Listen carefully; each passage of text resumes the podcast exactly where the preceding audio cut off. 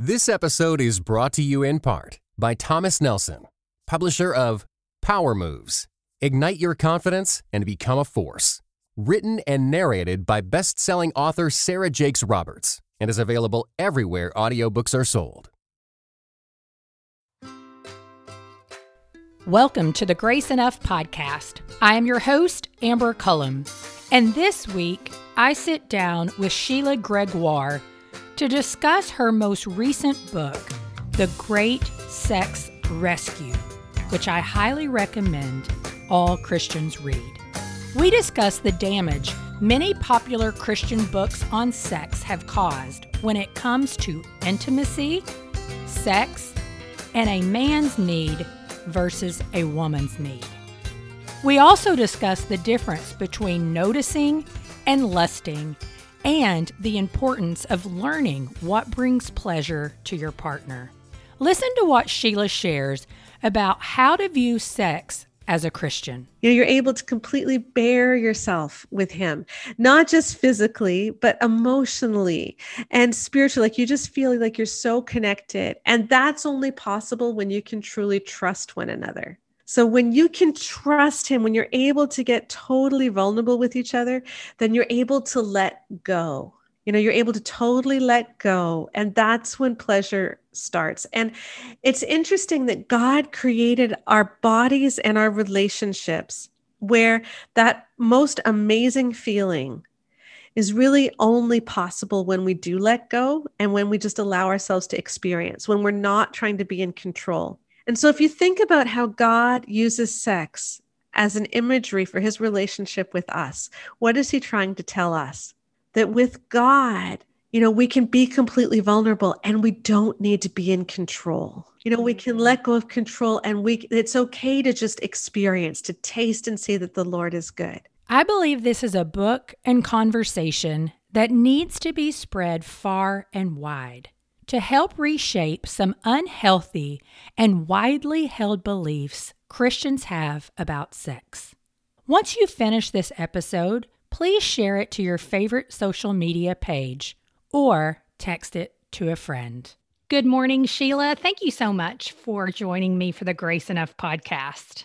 Well, it's great to be here. Will you go ahead as we get started? Introduce yourself, your family, tell everybody a little bit about what you do as we jump into this morning's conversation.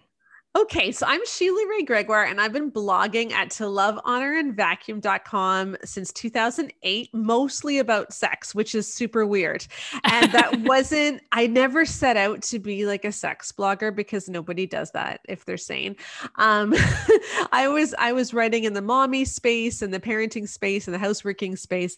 But for various reasons, um, people kept asking me to speak on sex. My husband and I spoke at marriage conferences, and we always did the sex talk because nobody else wanted to.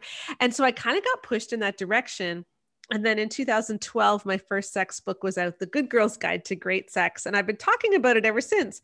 Um, but over the last few years, our emphasis has shifted a little bit because what we've really been wanting to do is challenge some of the ways that the church has been talking about sex and get us back to what I think the Bible is really talking about. So we we put out great content for so long and then we realized it's not enough to just put out great content. Sometimes yeah. you have to challenge what's wrong as well. Hmm.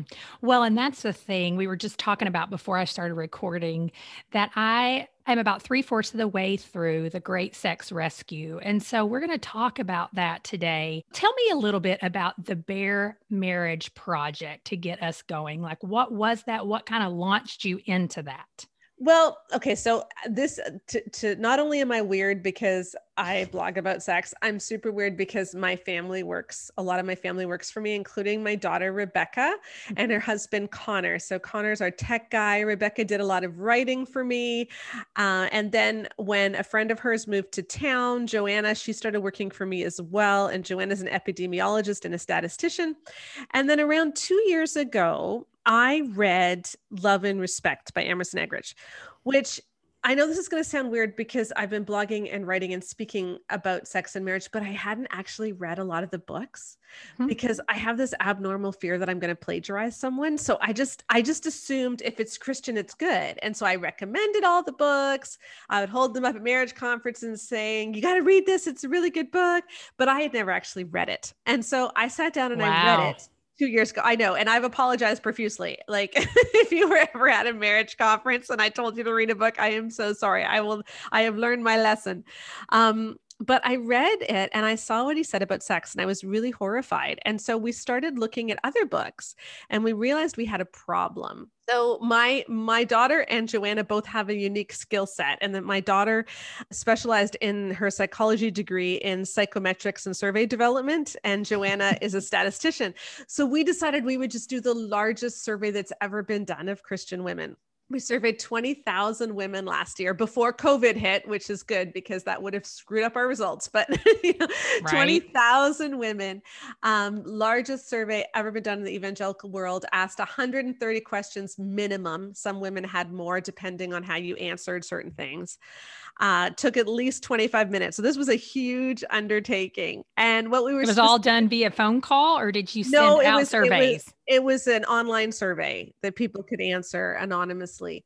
Um, and what we were specifically looking for was are there certain evangelical teachings that are correlated with lower marriage and sexual satisfaction? Mm. And we certainly found that there were. yeah, which is what a lot of the book, the findings are. And so tell me, what would you say? Is one of the most damaging, wildly held, widely held beliefs about sex and marriage in the evangelical world, in the culture that we both uh, tend to find ourselves running in um, that really is pre- preventing us from engaging in sex the way God intended it? Well, I mean, there's a whole bunch of them, and we can talk about some of them, but I think the foundational one, the one that you see in so many of our books, is that sex is a male need. Mm-hmm. Like Emerson Eggerichs Love and Respect says, if your husband is typical, he has a need that you don't have. And then he talks about how a husband needs physical release through sexual intimacy, just as you need emotional release. I don't know what emotional release is. Like that's a weird. Like I picture Sandra Bullock in the proposal when she's in the forest with Betty White and she's doing that dance. Like I don't, I don't know what emotional release yeah. is, but he says that you know husbands need physical release and women need emotional release and and he's not the only one who did this. Um, every man's battle talks about sex as being about giving your husband release. Uh, so does power of a praying wife. You know his he needs release or he his eyes get cloudy. Like all kinds of these books talk about sex in terms of of men's release something that men need. And that is just not the way the bible talks about it. And that's such an unhealthy unhelpful way of looking at sex because when we see it as something that men need and women don't, then we can easily think that all that's important during sex is that he gets release and mm-hmm. our experience doesn't even matter. Mm. And that's not how the Bible sees it. So here's my my pushback because I know exactly what you're talking about. And honestly, I sometimes think have I bought into that or have I seen that somewhat true in my own marriage? Um, or have my husband and I both bought into it and we see that it's true? Mm-hmm. Because I was talking to my husband about this as I was reading through the first couple of chapters. And I said, you know, I do, I mean, he does want it more than I want it for mm-hmm. sure. And what I would see as emotional release is I would be completely fine having a wonderful, uh, engaging conversation and then us being done. But mm-hmm. what is the danger in thinking that that applies to the whole mm-hmm. of Christian marriage instead? Because I know it's not an either or. Exactly. And God created sex to be an intimate knowing and i think that's what's missing is you know in genesis 4 and we, we kind of laugh about this verse because it sounds odd. You know it says um, adam knew his wife eve and they conceived unto them a son and and we giggle and we think oh god's embarrassed of using the real word or whatever. But when you look at that hebrew word for to know it's the same word that david uses in the psalms when he says search me and know me oh god Oh wow. You know, know my inmost heart. It it means this deep, intimate longing to be connected. And I think that's why God also uses such sexual imagery to talk about his relationship with us. You know, it's to tell us that sex is not just physical. Mm-hmm. It's a deep, intimate knowing. It's when you become totally vulnerable with one another mm. in every way. And that is God's design for sex. We know that from Genesis 4. We know from the Song of Solomon that sex is also something which is really pleasurable for both people. Mm-hmm. It was never meant just for a man's release. It was meant for a woman's pleasure as well. And we see that again in First Corinthians 7, where it's talked about as something which is completely and utterly mutual. And so, you know, we have this picture in the Bible of sex as being something which is mutual and intimate and pleasurable for both. That is what it's supposed to be. Mm-hmm. And yet, the way that we treat sex isn't like that. Like, if I were to ask you, okay, if I were, and I'm not going to do this, so don't Please, worry. you can ask me. But if I were to say, did you have sex last night? you can ask me that. And no, I didn't. But I know exactly. And and you're but what you're probably going to say is what I mean is intercourse. Exactly. Right? Like we, when when you hear the question did you have sex or did they have sex or oh they had sex, what we think we mean is, you know, did he put his thing into her and move around to he climax? Like intercourse is our definition of sex, but that's not how we should be seeing it. And the problem is when we see sex as only intercourse, we really erase her experience. Because mm-hmm. she could be lying there making a grocery list in her head she could be lying there thinking about ceiling tiles or or she could be lying there in pain or she could be lying there in emotional turmoil and it would still count as having sex mm. and yet that's not what the bible sees as sexual Im- intimacy at all wow because in the biblical idea of sex she matters just as much and that's what's missing from our evangelical conversation. I'm not saying that she has to have the same libido. I mean, we don't. Like you said, you know, that's right he might have a higher libido, but her experience still matters just as much as his does during sexual intimacy. Hey, Grace Enough podcast listeners. I can't wait to tell you about an amazing new resource I've found Kaleidoscope. Their vision is so cool. They help kids and parents bridge the gap between storybook Bibles and adult translations. Adult translations are typically written at a high school level or higher, but Kaleidoscope retells every book of the Bible in beautifully designed and illustrated single volumes with the elementary aged kids in mind. Our family has some of their books and we love them. This month, they have two amazing new releases Over the River, the story of Joshua, and their first volume in the Minor Prophets. Sound the Alarm, written by the hysterical and talented Caroline Saunders. Go ahead and visit readkaleidoscope.com where you can take 10% off today with the code GRACE. You can also find them on Instagram at read.kaleidoscope to learn more. Kaleidoscope, the new kid in kids' Bibles. Well, and that's something you all talk about is this interchangeable, like taking intimacy and sex and using those two interchangeably.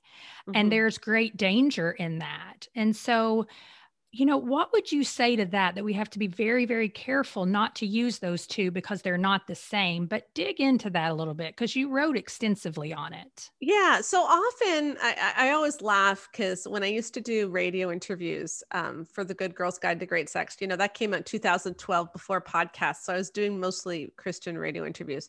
And a lot of them wouldn't want me to say the word sex. So they'd want me to say intimacy. Okay, so we had talked about intimacy.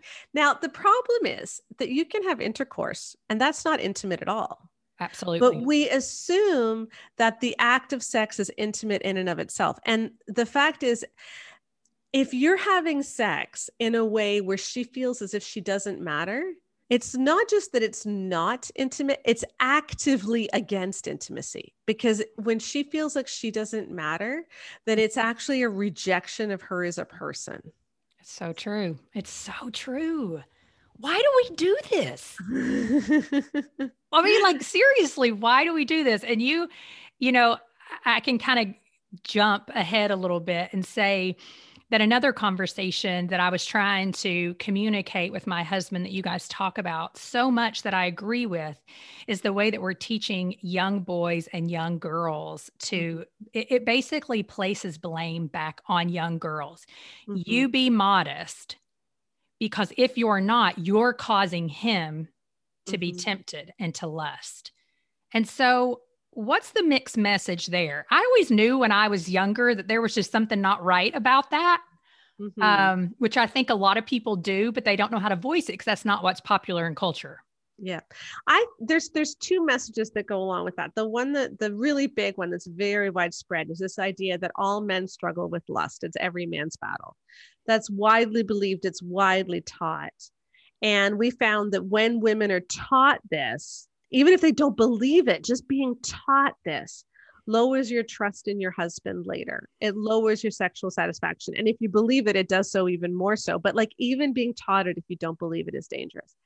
And I actually think that's one of those messages that hurts men just as much. Like this hurts both of us because mm-hmm. if you look at it from a teenage boy's point of view, you know, to be taught that you are always going to be tempted to lust um, I think what we're not teaching boys is the difference between sexual attraction and lust. You know, Jesus said, whoever looks with lust at a woman has committed adultery. He doesn't say whoever sees a woman and gets sexually Amen. aroused. He doesn't say, he doesn't even say whoever looks at a woman. It's a deliberate action combined with a deliberate mindset. That is what lust is. So if a teenage boy sees a really attractive woman and feels attraction towards her, that is not lust. That's normal sexual development and that's normal sexual feelings. And yet, I think we have shamed so many guys into thinking that they are sinning just by existing. And so, mm. you hmm. know, we've taught them you need to bounce your eyes so that you never see a woman because if you're tempted, because you're so visual, you'll be tempted to lust. And once you're tempted, it's hard to resist. And so, it's better not to even see her. Well, this teaches guys to see women as only sexual objects. Because as soon as you have to bounce your eyes, you're already seeing her as a danger to you. Mm-hmm. You're still objectifying her, whether you lust after her or whether you bounce your eyes, you're still objectifying her. You're still seeing her as only sexual. And Jesus didn't refuse to look at women. What Jesus did was choose to truly see women. Mm-hmm. Oh, man. As whole people. And that's what we should be teaching our kids is hey, you know what? You're teenagers you're going to feel sexual attraction to each other. That's normal. That's okay. You know it's important however that you always treat the other person with dignity and respect. And remember that the way that we get over lust and the way that we defeat lust is by by seeing each other as whole people made in the image of god and concentrating on that. And if we talk to our teenagers about that that's such a healthier message then he is an animal who's going to lust and also you know that whole that whole conversation ignores the fact that that many girls lust and struggle with lust and are visually stimulated as well. And it makes Absolutely. them feel like freaks. And so you know there's that problem too. Um, but yes this this placing of blame for men's thought life and men's sins on women is so prevalent. You know women need to be modest. Women can't be temptations. You can't be a stumbling block to him. And it makes women feel a great deal of shame for our bodies. And that's been shown to also decrease, you know, marital and sexual satisfaction later mm-hmm. because we feel like there's something inherent about me which is just dangerous and icky. Yeah. And I remember um, I had a good friend and she got married before I did and, you know, grew up in Christian culture, whereas I grew up just knowing who Jesus was, but really doing whatever I wanted.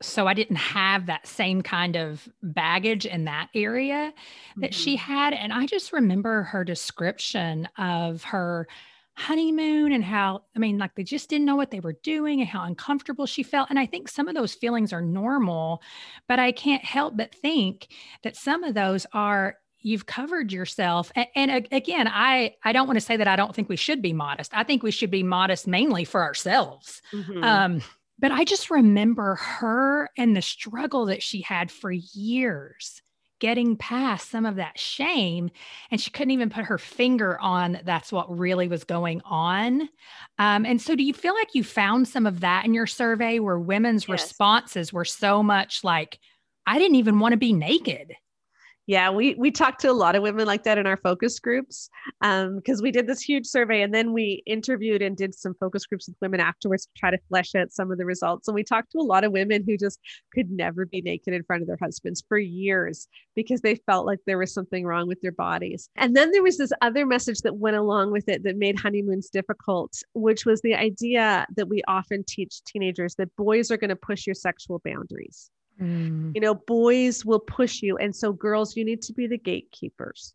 He's going to be the one to push on the accelerator. You need to be the one to push on the brakes and make sure it doesn't get too far. You know, Shaunti Feldhahn in her book For Young Women Only, which was read by a ton of teenage girls in the 2000s and was heavily promoted by Brio Magazine, um, Focus on the Families magazine, said that 82% of boys feel little ability or little responsibility to stop the sexual progression. So if you want to stop, it's better to not even start.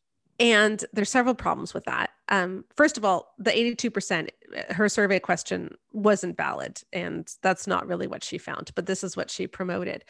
But to say that a boy has has little ability to stop, like ability to stop, mm.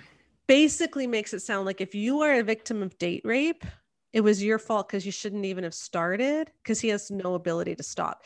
And you know so we talked to a lot of women who were victims of date rape but hadn't realized it at the time because they had read christian resources that told them stuff like this. And so they felt it was their fault even though they had said no because after all he can't stop. He's past the point of no return Wow, doesn't that just make us feel like like men are totally stupid and unable to do anything? Yeah, like, and well, that's not even like, true. No, it just is such a low view of men. It is yes. men have the boys have the Holy Spirit.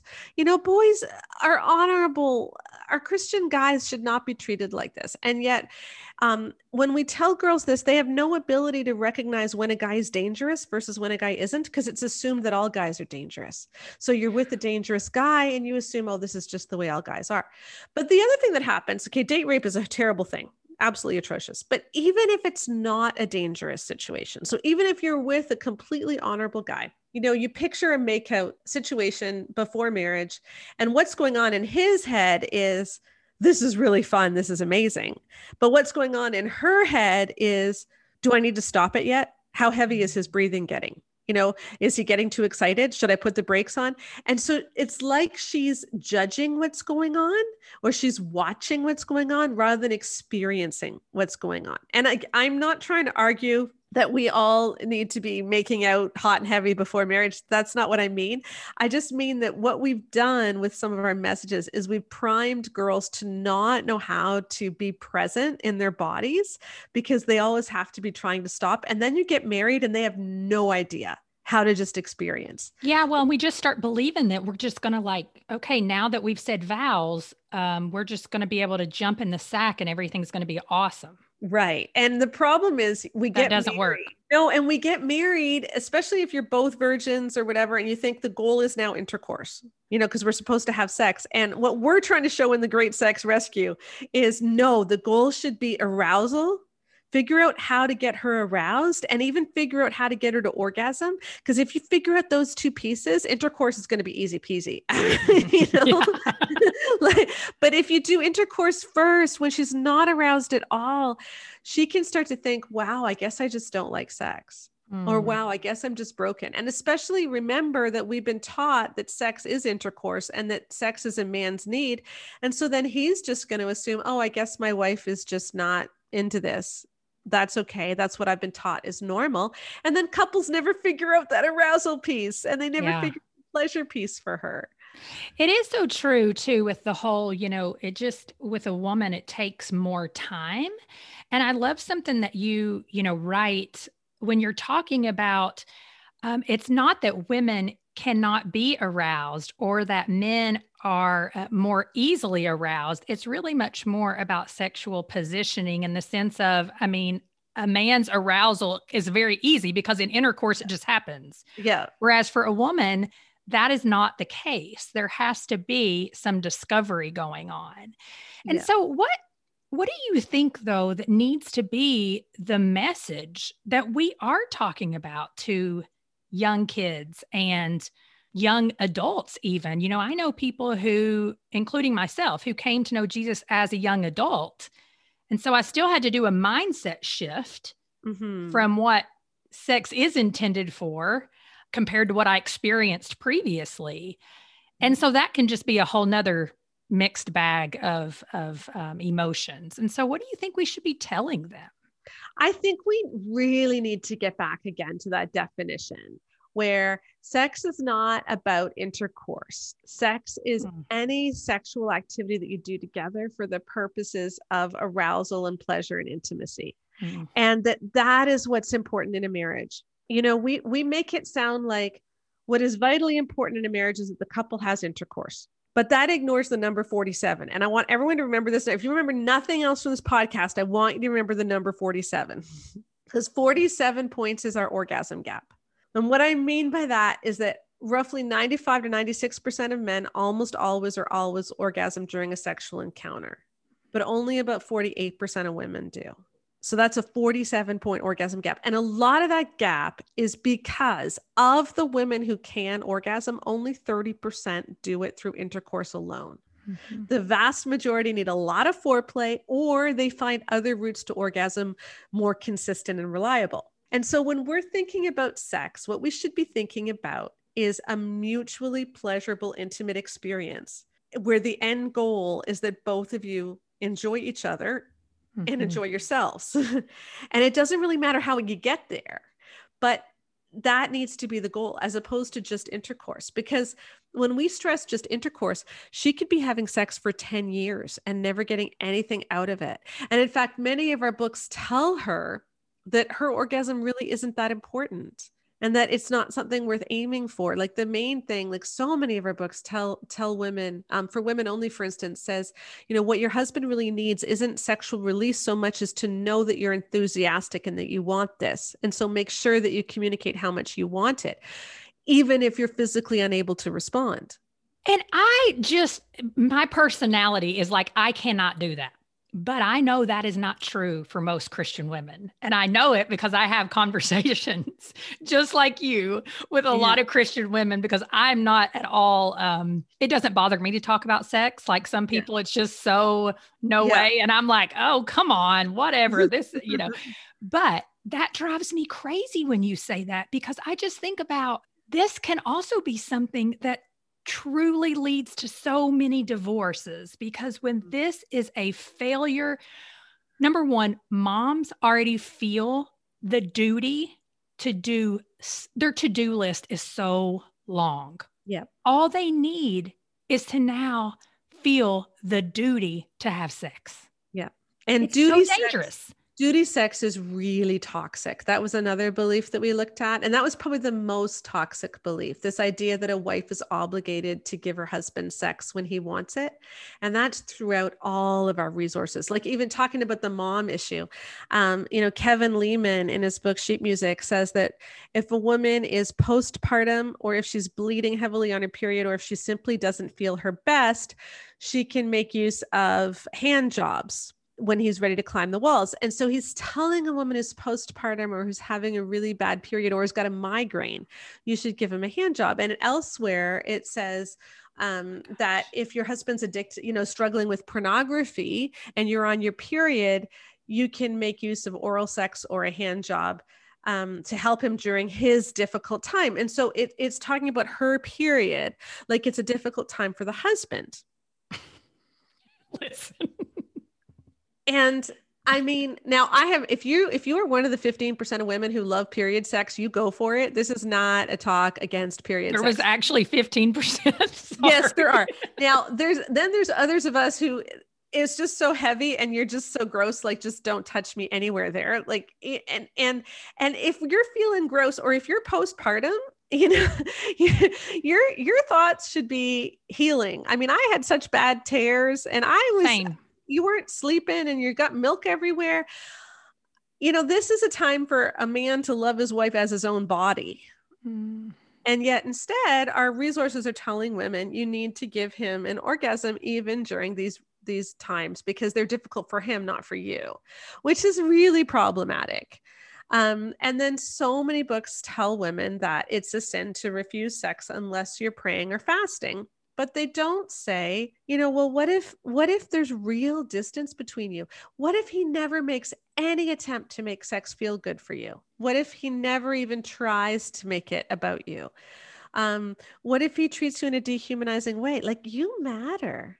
Mm-hmm. and this idea that women don't matter that our needs are unimportant is highly toxic. In fact it's so toxic that the obligation sex message leads to the same increase in the chance that you're going to experience sexual pain, statistically almost the same as if you had been sexually abused. Oh gosh. I think there's a 1% difference. So it's like when you think about it, when you're sexually abused, that's like someone saying, You don't matter. I have the right to use you.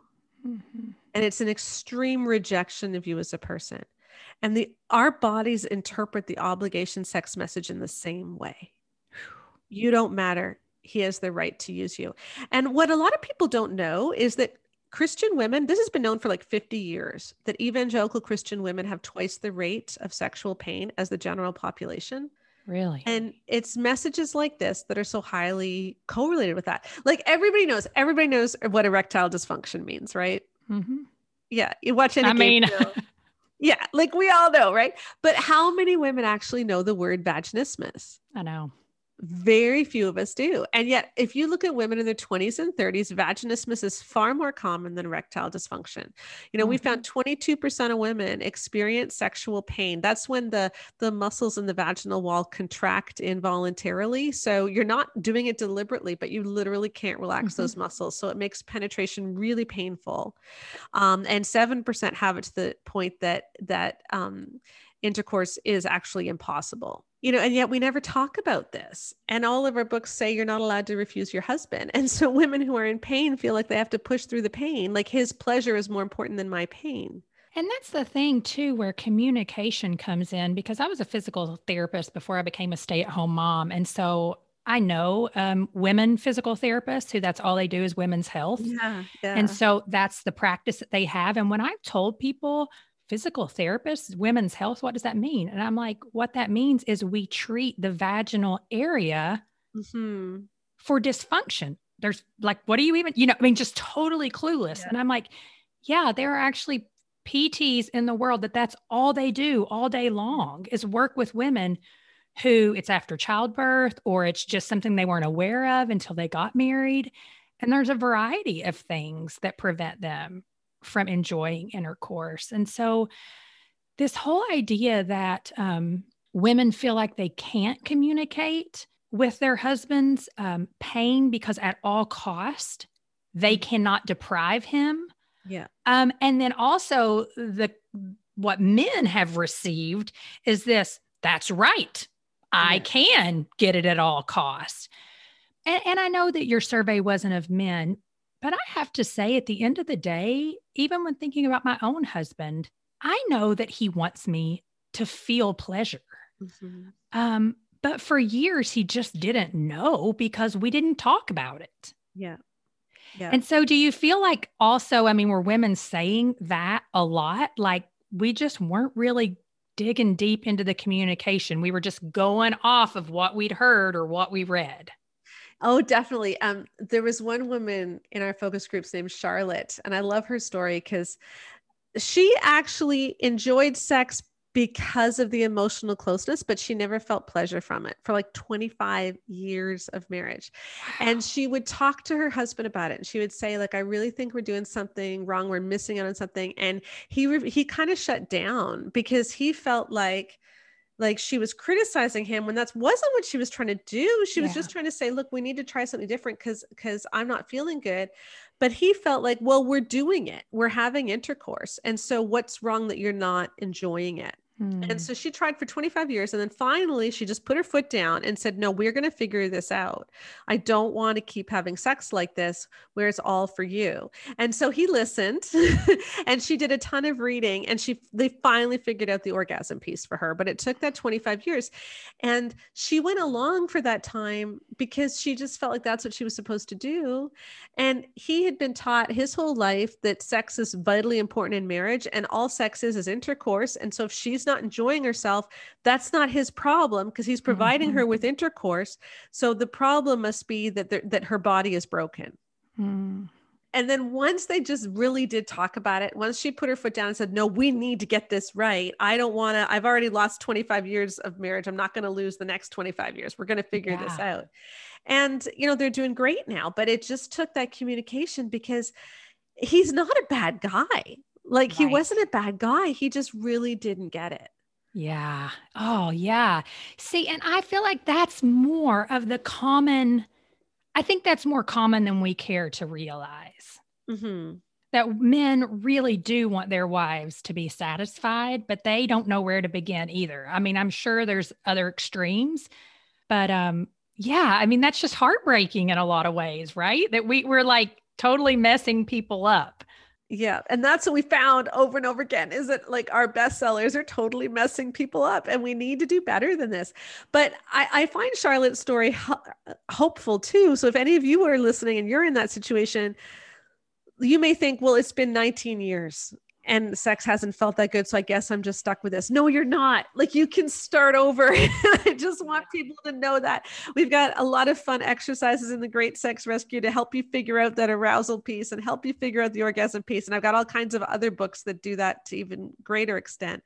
Um, but sometimes it honestly is just getting rid of these mindsets that we have because I think a lot of women feel like intercourse is the thing. And so if I need something else, I'm being selfish or if it's taking too long and I know he's not enjoying it, he's getting tired and he's thinking we should just get on with the main thing, then I guess I'm just taking too long. It's my problem. And we don't understand no, God created your body like this. God created women's bodies so that we would need to get some one on one attention from Him where it doesn't necessarily pleasure Him. you know? like god created us this way and it's it, you're allowed and it's good for you to want to get that pleasure from your husband. You're mm-hmm. not being selfish. Well, as we start to close up here, um, you say that harmful beliefs you measured, and we've talked about this a little bit, are common beliefs in the evangelical world. Um, but you wouldn't necessarily call them Christian beliefs. And so while we've shared, or you've shared, some of what you believe are Christian beliefs about sex, is there anything that you would add to that? What is true Christian belief about sex? I think if I can just give us a picture, maybe, of what I think God wanted for us, in that it is real passion you know and we tried we tried to give that in the last chapter just this vision of what real passion looks like where you're able to be completely vulnerable with one another. You know you're able to completely bare yourself with him not just physically but emotionally and spiritually. Like you just feel like you're so connected and that's only possible when you can truly trust one another. So when you can trust him, when you're able to get totally vulnerable with each other, then you're able to let go you know you're able to totally let go and that's when pleasure starts. And it's interesting that god created our bodies and our relationships where that most amazing feeling is really only possible when we do let go and when we just allow ourselves to experience when we're not trying to be in control. Mm.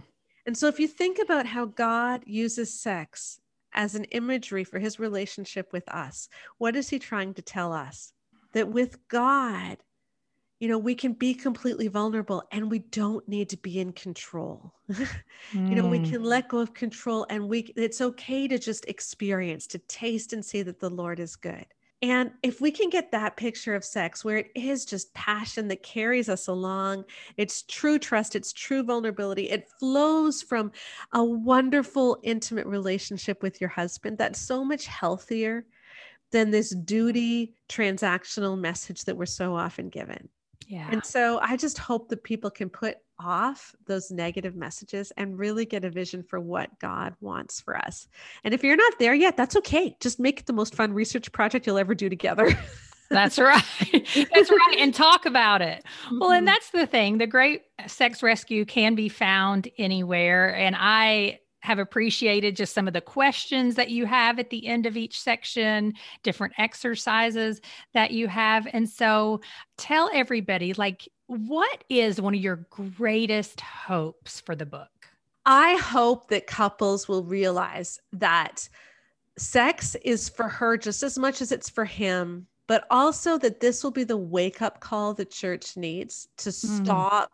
Saying so many of these harmful things and get back to a real Jesus centered view of marriage and sex. Mm. And that it's okay, even if a book says it's Christian, it's okay to reject that book's message if it doesn't line up with what real intimacy looks like. Mm, I love that.